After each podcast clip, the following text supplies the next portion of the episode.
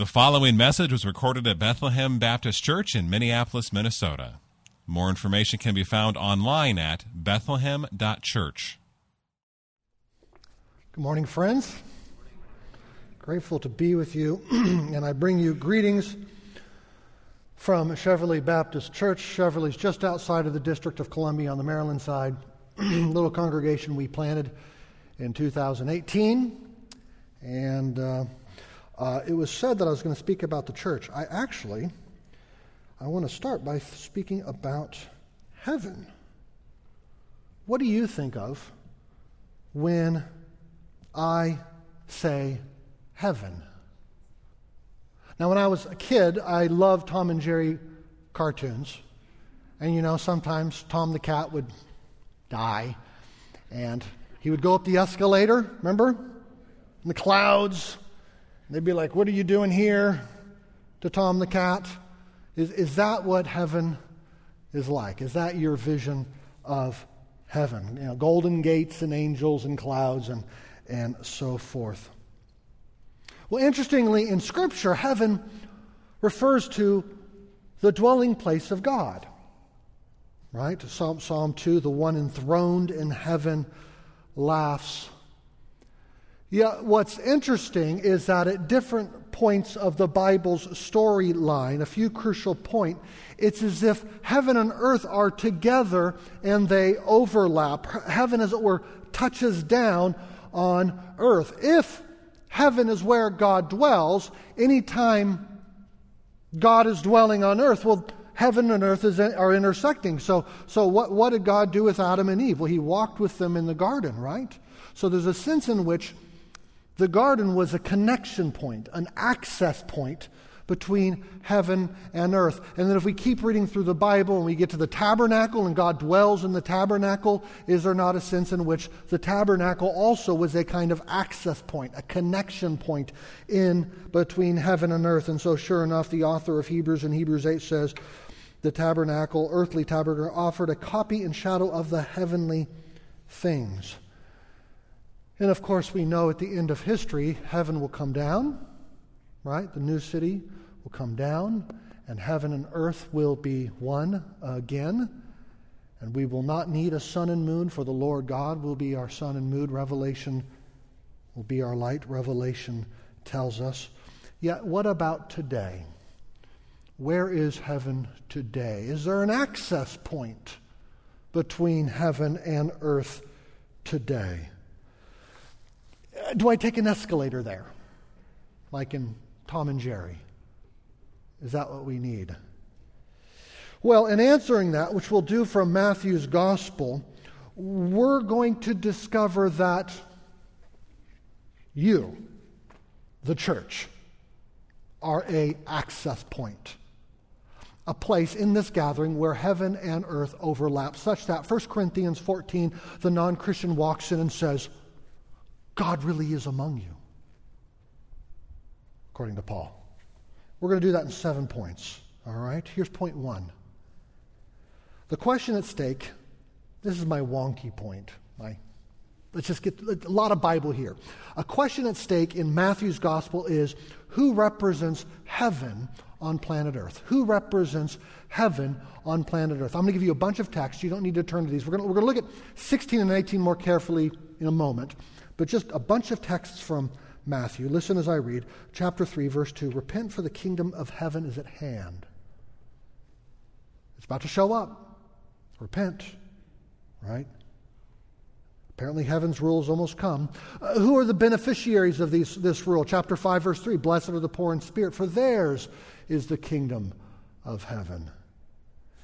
And if you've received this kingdom of heaven. How is it that you live? Well, chapter 5, verse 16 let your light shine before others so they may see your good works and give glory to your Father who is in heaven. And notice how these people, these beneficiaries of, of heaven's rule, live. Notice what they pray for.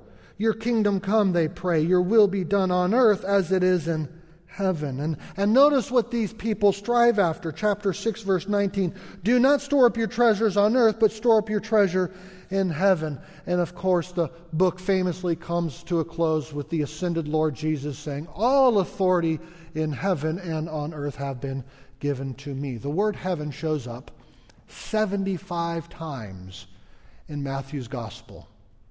And the words heaven and earth are paired together 12 times. All authority in heaven on earth, right? Do not store up your treasure on earth, but in heaven. It's paired together. Heaven and earth is paired together 12 times.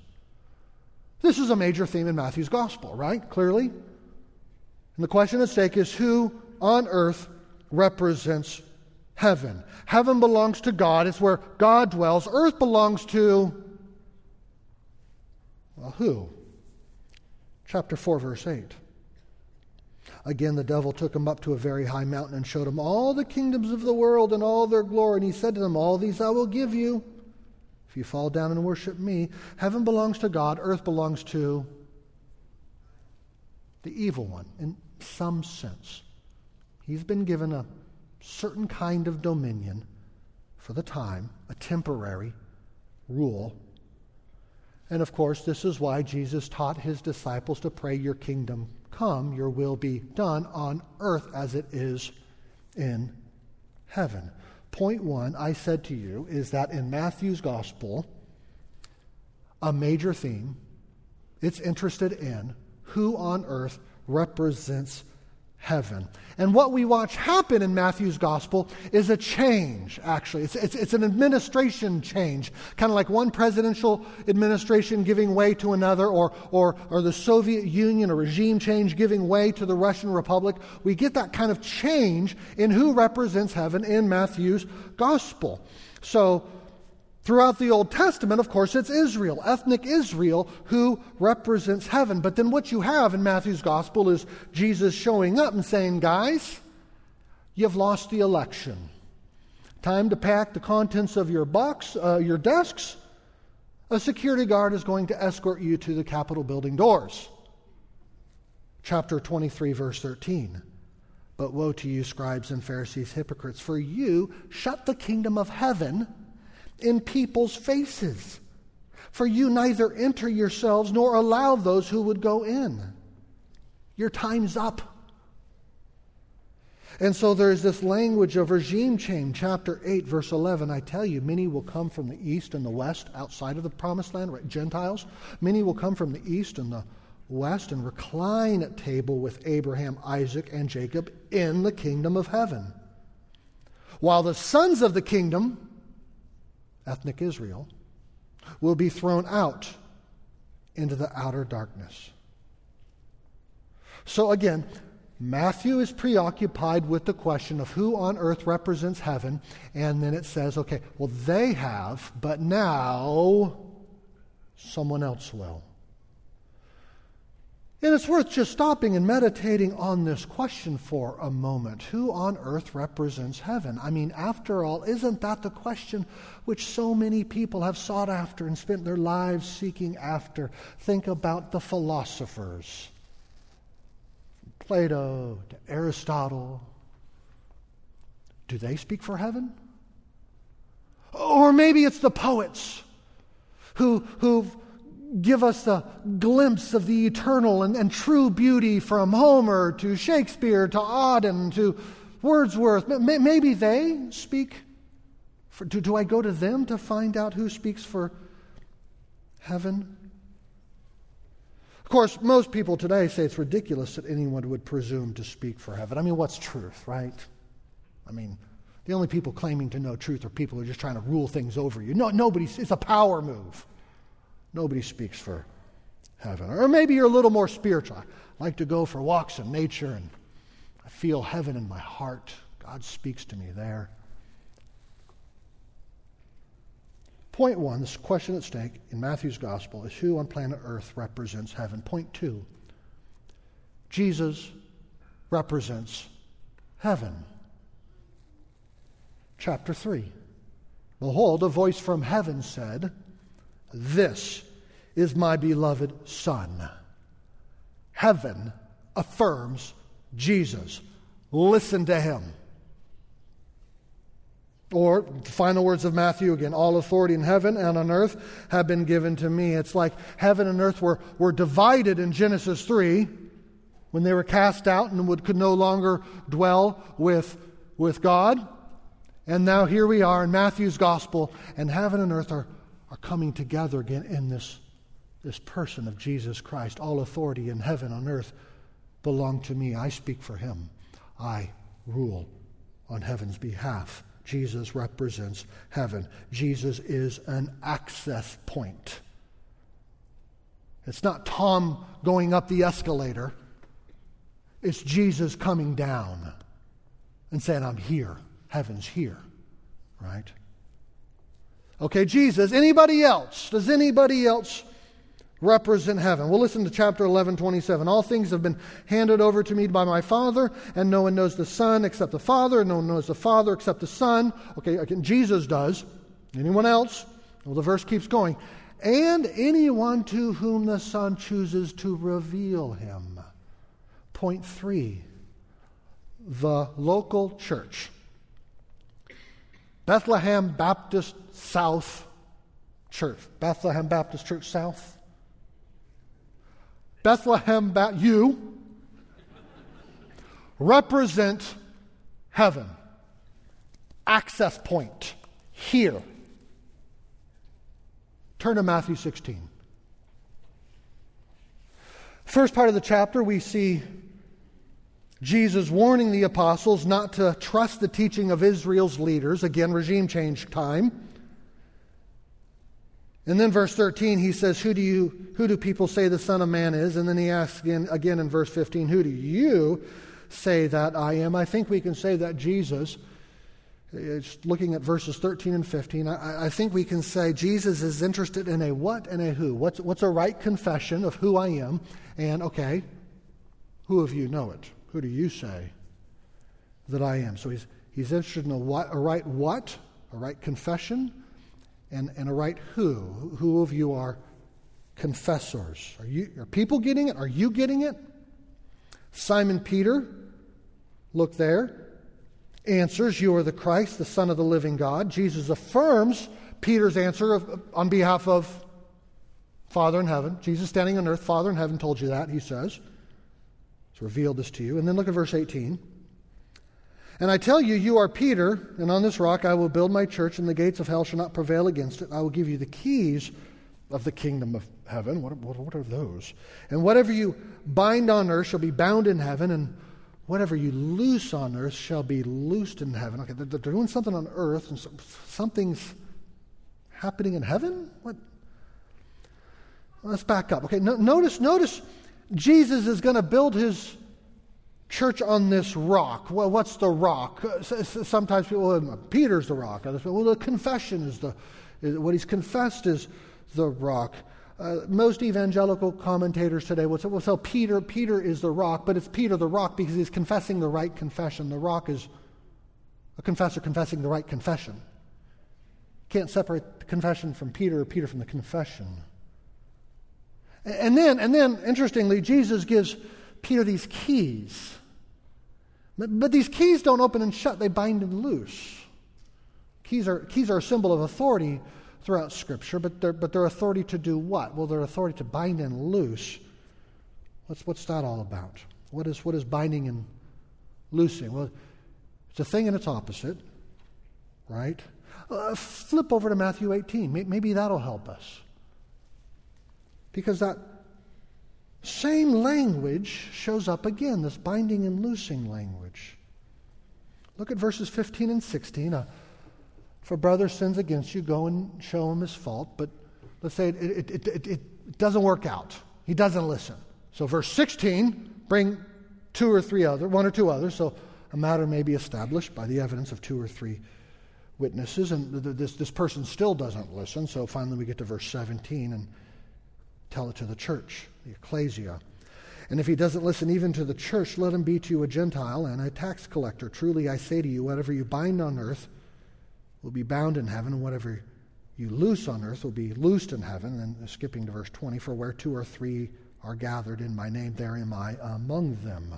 Okay, so what's what's going verse 18, they're binding and loosing. What what's he What is that binding and loosing? Let's look at verse 17. It's, it's removing a person from membership in the church. Treat him as you would a, a non Christian. Okay, so binding and loosing at least involves putting a person out of membership, but of course, binding and loosing are opposites. So if it's somebody, somebody else, it must be also bringing them in. But is it just discipline? Well, look at verse 19.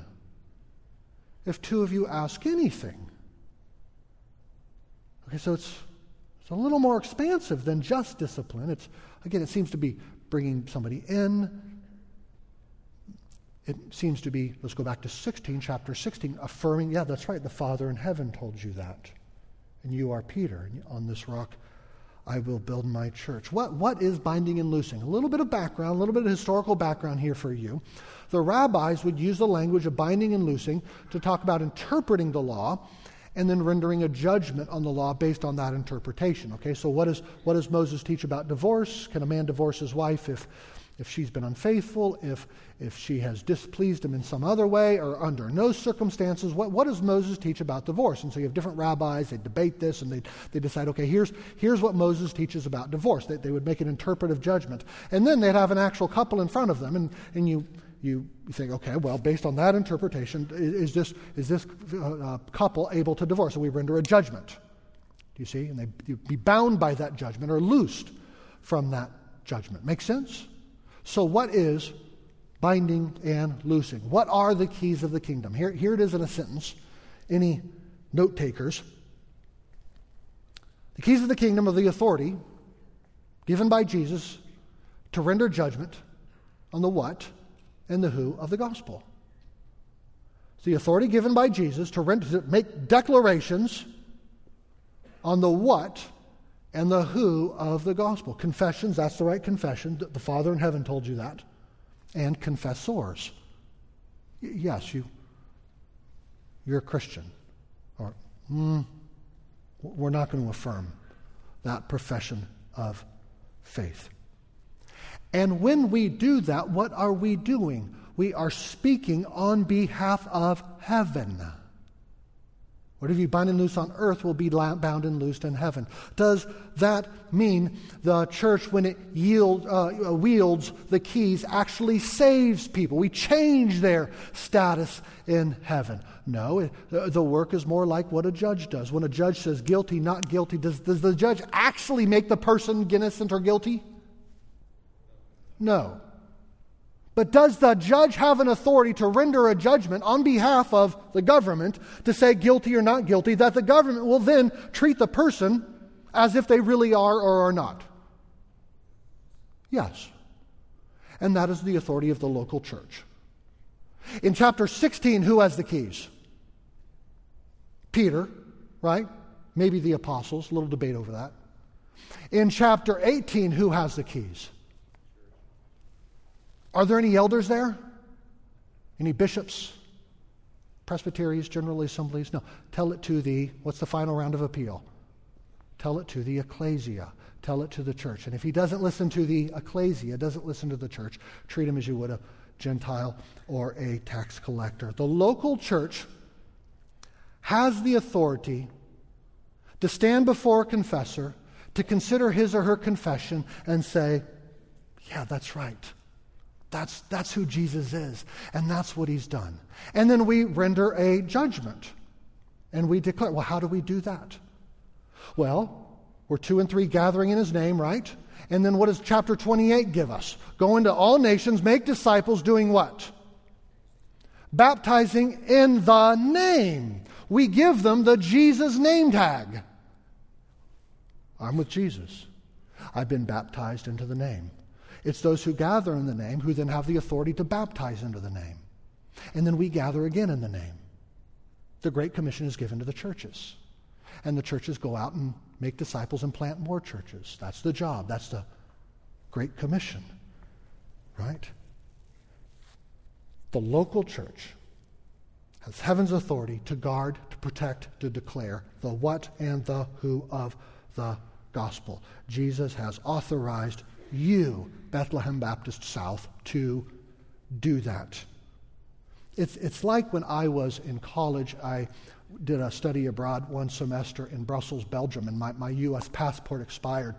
And so I went down to the U.S. Embassy there in Brussels, Belgium, and uh, you know, gave it to the clerk at the desk, and they took my passport and they looked in the computer and they're like, okay, yeah, and they gave me a new passport, right? Eventually. Now, I did the U.S. Embassy make me a U.S. citizen on that day? No. But did the U.S. Embassy possess an authority that I, as an individual U.S. citizen, ha- uh, don't have to declare me, formally declare me, yes, citizen of the United States? Yeah, that, that, that's the authority of an embassy, right? The local church is an embassy of the kingdom of heaven. It is an outpost. Do you know what they say when you, when you step into an embassy? Do you know what kind of soil they say you're stepping on? Your native soil. You're stepping into the U.S. Embassy, you're, you're stepping on American soil. What does that mean? How does that make sense? Well, it means this space where the U.S. Embassy is there in that neighborhood of Brussels means the U.S. government kind of consecrated that space. Their authority consecrates that space and says, This space is ours. This is U.S. soil. What's the gathered local church? For where two or three are gathered in my name, there am I among them. I consecrate this space by my authority to me. They represent me. He's not saying I'm, I'm hovering there like a mystical flog. You can feel me. That's not what he's saying. He's saying this space, this gathered assembly represents me. They speak for me. This is an access point where heaven comes to earth such that, 1 Corinthians 14 again, non Christians walk in and say, God really is among you.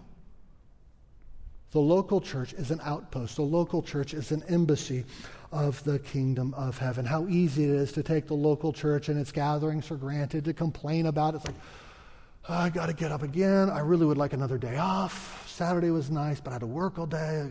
I got to get people. Do we really have to go this Sunday, honey? We can stay home, right? If you've been to Washington, D.C., you've been to Washington, D.C.? Embassy Row, you ever heard of it? Embassy Row is Massachusetts Avenue, a certain part of Massachusetts Avenue. You walk down Embassy Row and you see embassies from all around. Right? Uh, there's the Norwegian embassy, there's the Japanese embassy, there's the South Korean embassy. Oh, there's the British embassy. They got a little red phone booth out front. They really do. I don't think it the phone works, so I'm not sure. And uh, what do you see at each of these embassies? Well, you see the flag of that nation flying. You, if, you, if you were to walk into the embassy, you would hear the language of the people in those embassies. If, if, if you go to an embassy dinner, I, I went to a, a, dinner once at the British Embassy.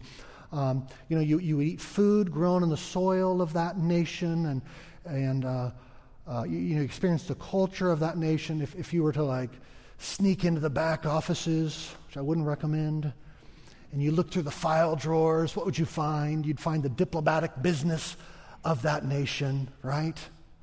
What is the local church? It's where the flag of heaven flies.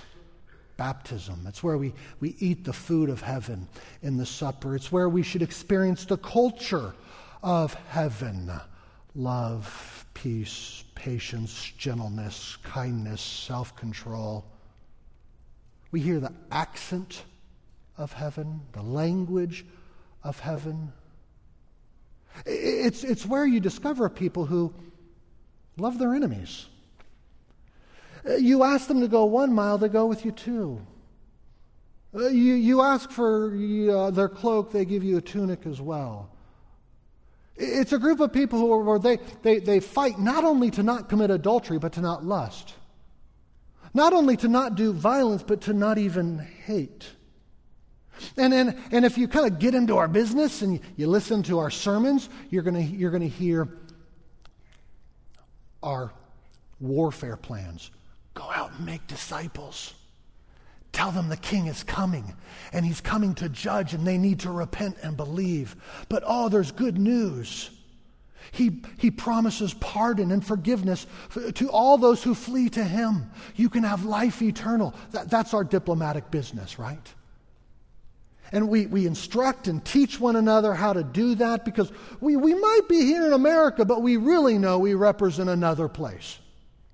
We've not gotten on a plane and flying from the, flown from the United States to Brussels, Belgium. Instead, what we've done is we've actually, by the power of the Holy Spirit, we have shown up from the end of history, from heaven itself, and said, We're here, planet Earth, representing another kingdom. That's our job. Friends, what, is, what are you? You are an embassy, you are an outpost, you are an access point for the kingdom of heaven. That is amazing. And as David, David just said, the, act, the action is here. My job, David's job, is to equip you for the real action. Your relationships with each other. Are you living out that culture? Peace, patience, gentleness, kindness. With each other. Here's the deal with patience I am super patient by myself on a desert island with no one around me. You notice the fruit of the Spirit, they're all kind of like corporate things, like you have to, to use them, you kind of got to be with other gentleness. Oh, I'm so gentle, alone at home. They're, they all require this between people. That's where the action is. The fruit of the Spirit, action here. Sermon on the Mount, Beatitudes, Matthew 5, the action is here in your life together. So, f- friends, do, do you get here just in time for church? Kind of swoop in the last minute, and then as soon as it's over, you're out? Or you showing up early, staying late, getting to know people, letting yourself be known?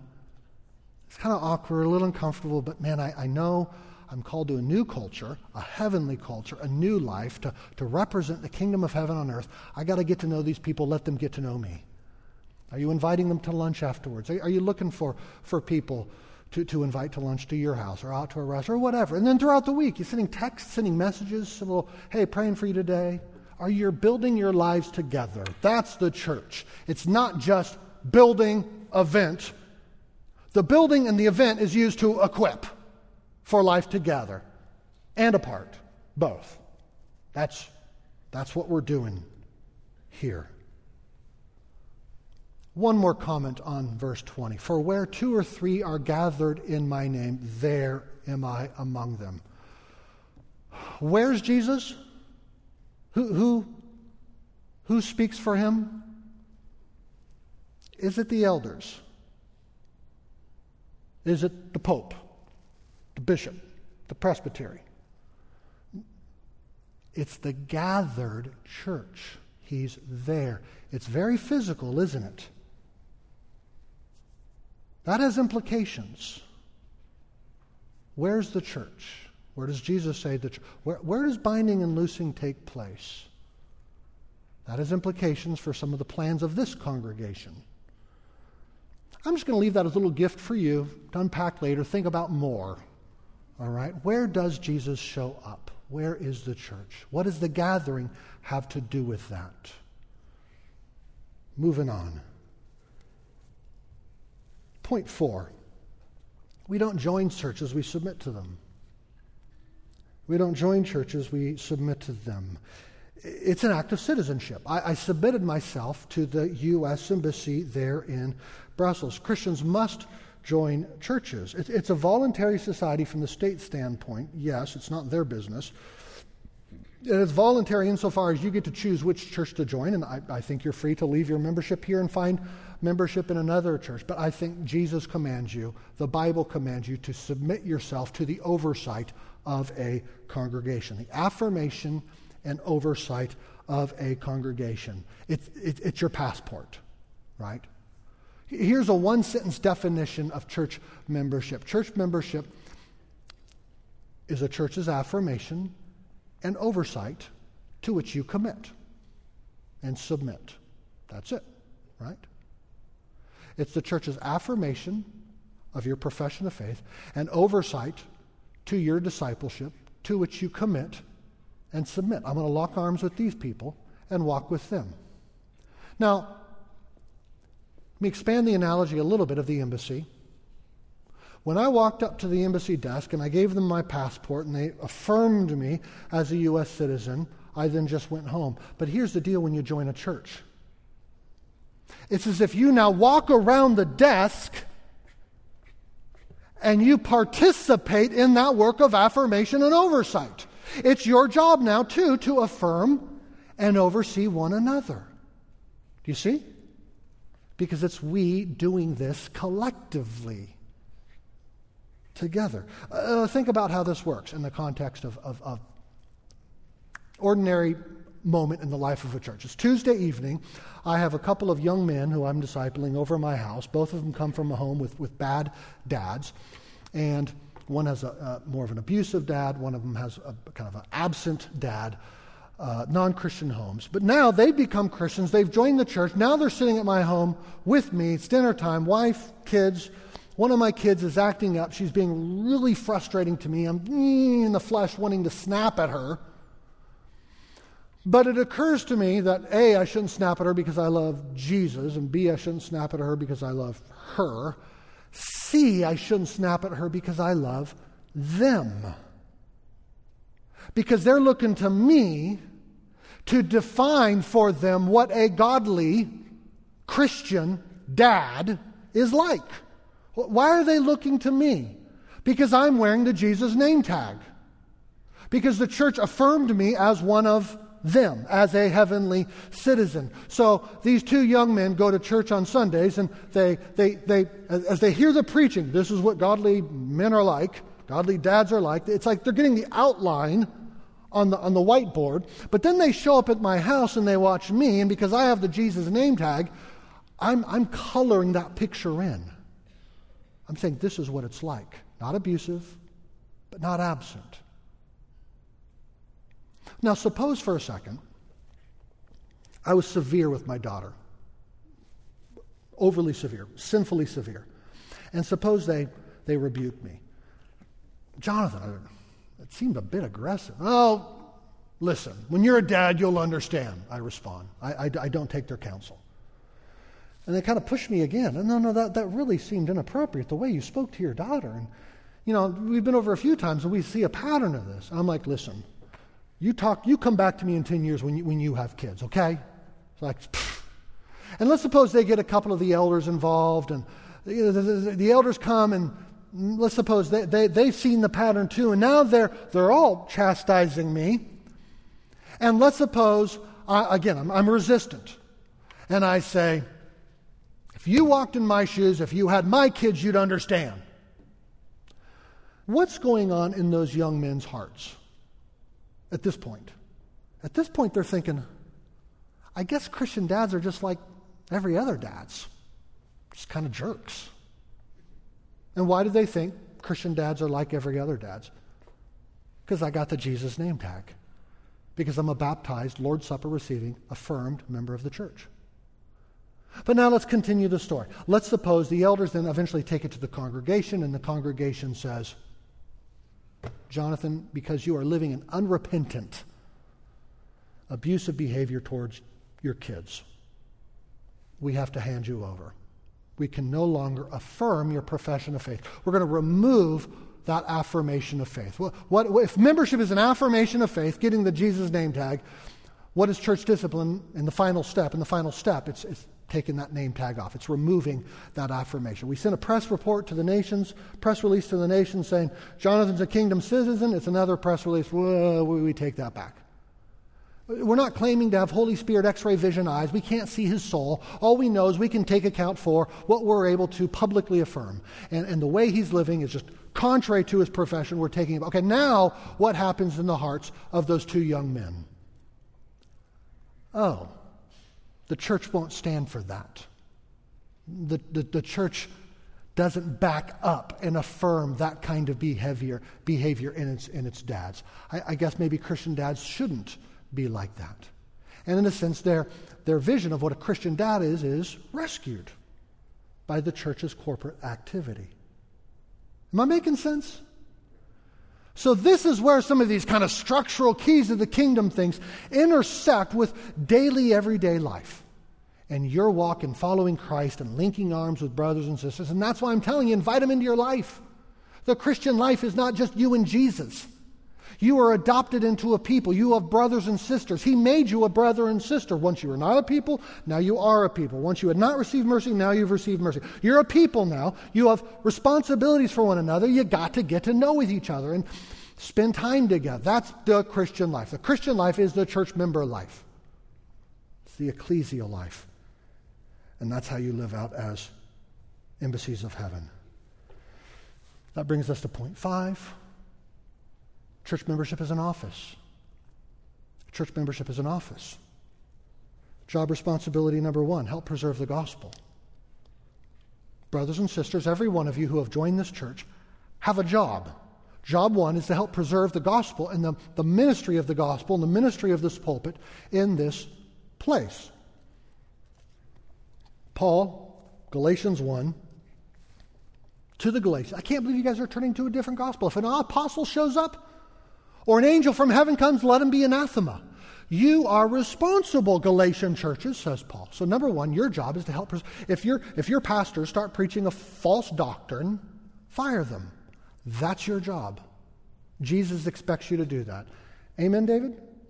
Amen, David? Job responsibility number two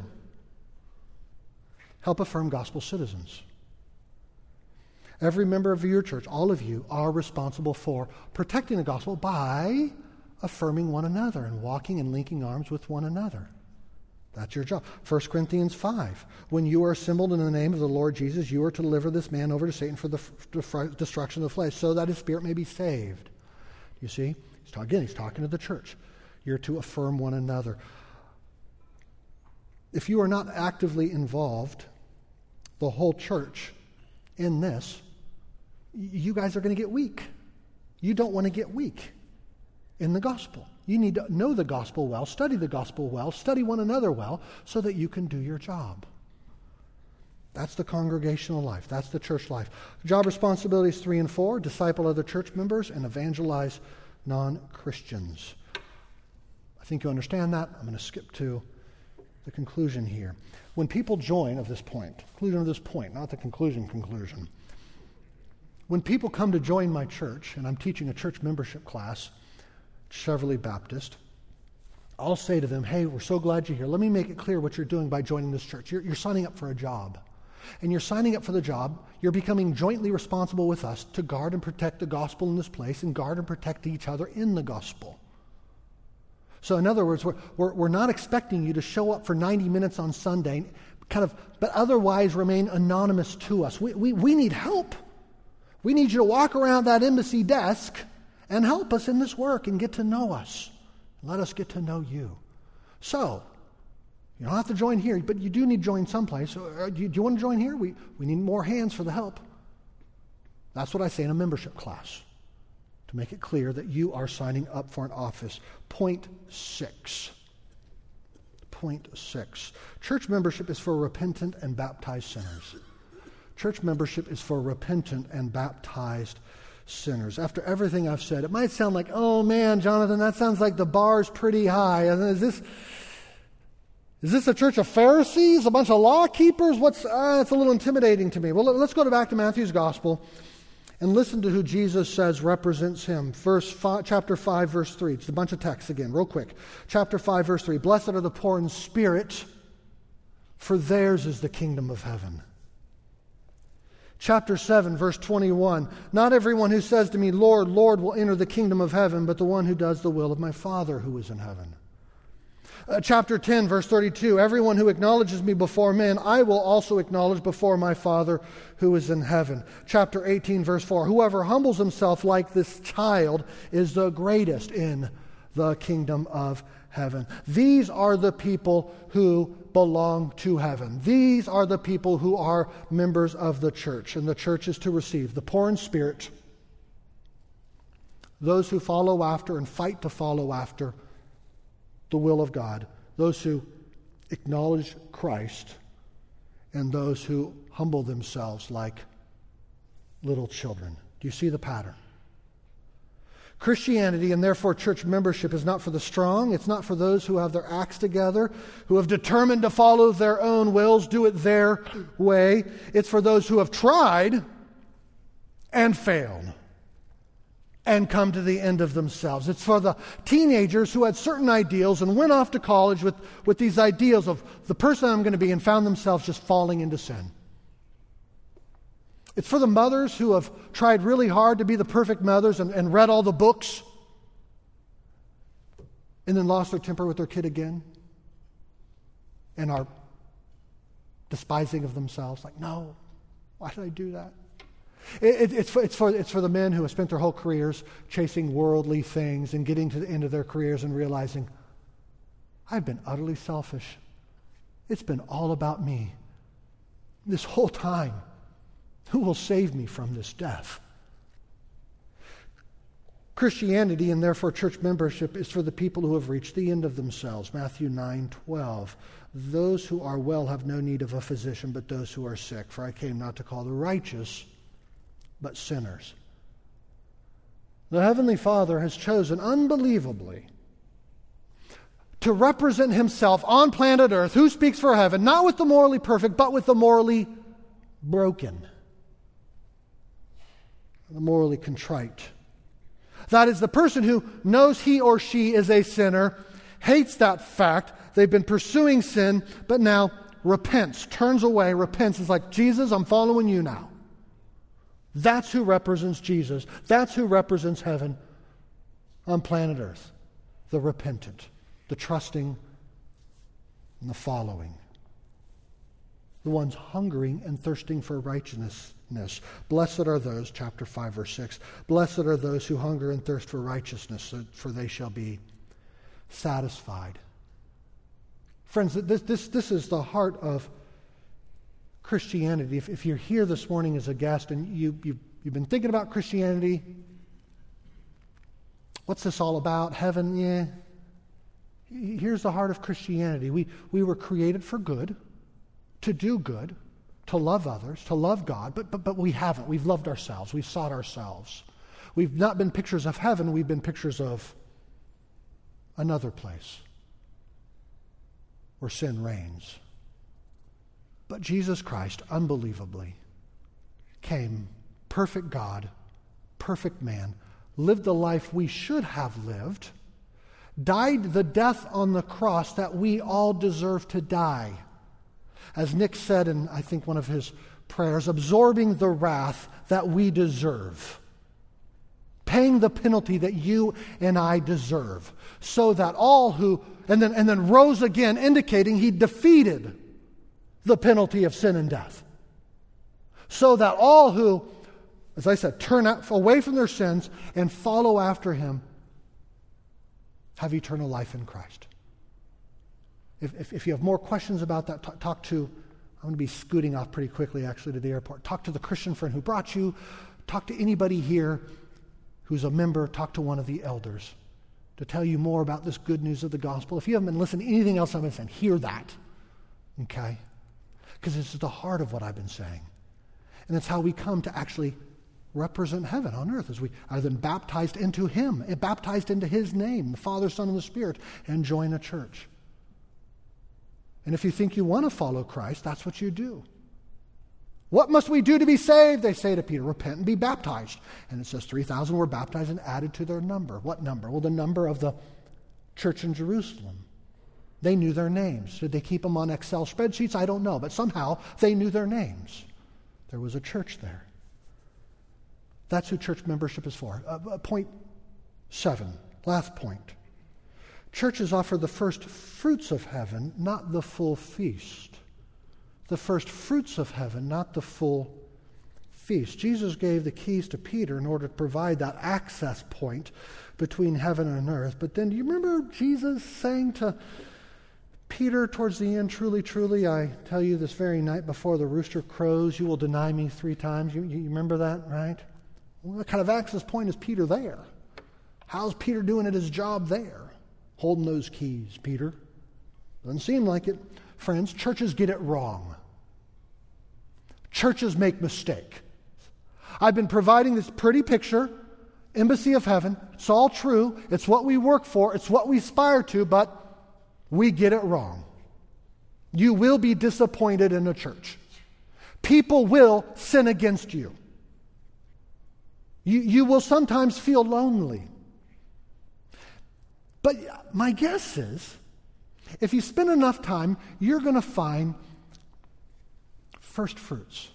My wife and I went to an Italian restaurant not too long ago, and for an appetizer, we got the bruschetta. You know bruschetta? I love bruschetta. You get kind of the crusty bread and, and like um, uh, diced up tomatoes that have been marinating and, and balsamic and, and olive oil, and then you get the, what's the green stuff they put on it? It's not so long. basil, basil, right? I love bruschetta. But then, after the bruschetta, comes the chicken parmesan. I love chicken parmesan. What's the local church here now? It's the bruschetta, not the chicken parmesan. You get a little bit of taste now, and you think, all right, I'm ready for the feast. But no, it waits. It'll come.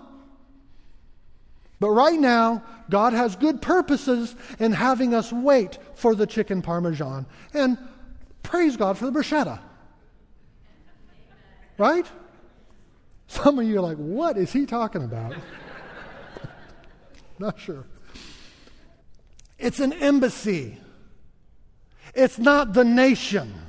It's an outpost of the nation. Go to the American embassy in Brussels, Belgium, and you don't get all of America. You just get a little, little slight, a little foretaste, right? So you are going, I trust, if you spend any length of time in the church, you're going to experience all those wonderful cultural things I talked about. But you know, you're also going to experience the fact that we're not there yet. Expect to be disappointed, and that's okay. It's even in the very disappointments that God has good purposes you in getting you to hope for Him. Right? And He's, he's teaching you to live by faith and not by sight. He's increasing your desires for the chicken parmesan, right? So he has good purposes, even when that person doesn't show up for nursery on time, even though she said she would, and you're really frustrated because you meant to you need to be over here, and she's she's never following through. Oh, what is her deal? Or, or, or you hear he, he said that thing about you behind your back, and you're you're kind of stewing about it, or, or the elders, what were they thinking? God has good purposes for you and your sanctification and your holiness and your growth and all of these things, even in that. He's teaching you to love your enemies. He's teaching you to be meek. He's teaching you to hunger and thirst for righteousness even more than you do already. So the good is there. There's also the tough. I want you to expect both as you learn to live together as these embassies of heaven. Let's pray. Father God, thank you for Cheverly Baptist Church. Thank you for Bethlehem Baptist Church South. Thank you for the churches in Minneapolis and, and Cheverly, Maryland, and Washington, D.C. And thank you for the churches across this country and around this globe who are all these outposts of light, these embassies of heaven, pointing the world to, to the greater hope that we have of the gospel. We pray, I pray for this congregation that you would help them remain faithful growing in loveliness and holiness and Christlikeness. We pray that you would make us more like you. In, his, in, in, in your Son's name, amen. Thank you for listening to this message from Bethlehem Baptist Church in Minneapolis, Minnesota. Feel free to make copies of this message to give to others, but please do not charge for these copies or alter their content in any way without written permission from Bethlehem Baptist Church. For more information, we invite you to visit us online at bethlehem.church or write us at 720 13th Avenue South, Minneapolis, Minnesota 55415. Bethlehem Baptist Church, spreading a passion for the supremacy of God in all things, for the joy of all peoples, through Jesus Christ.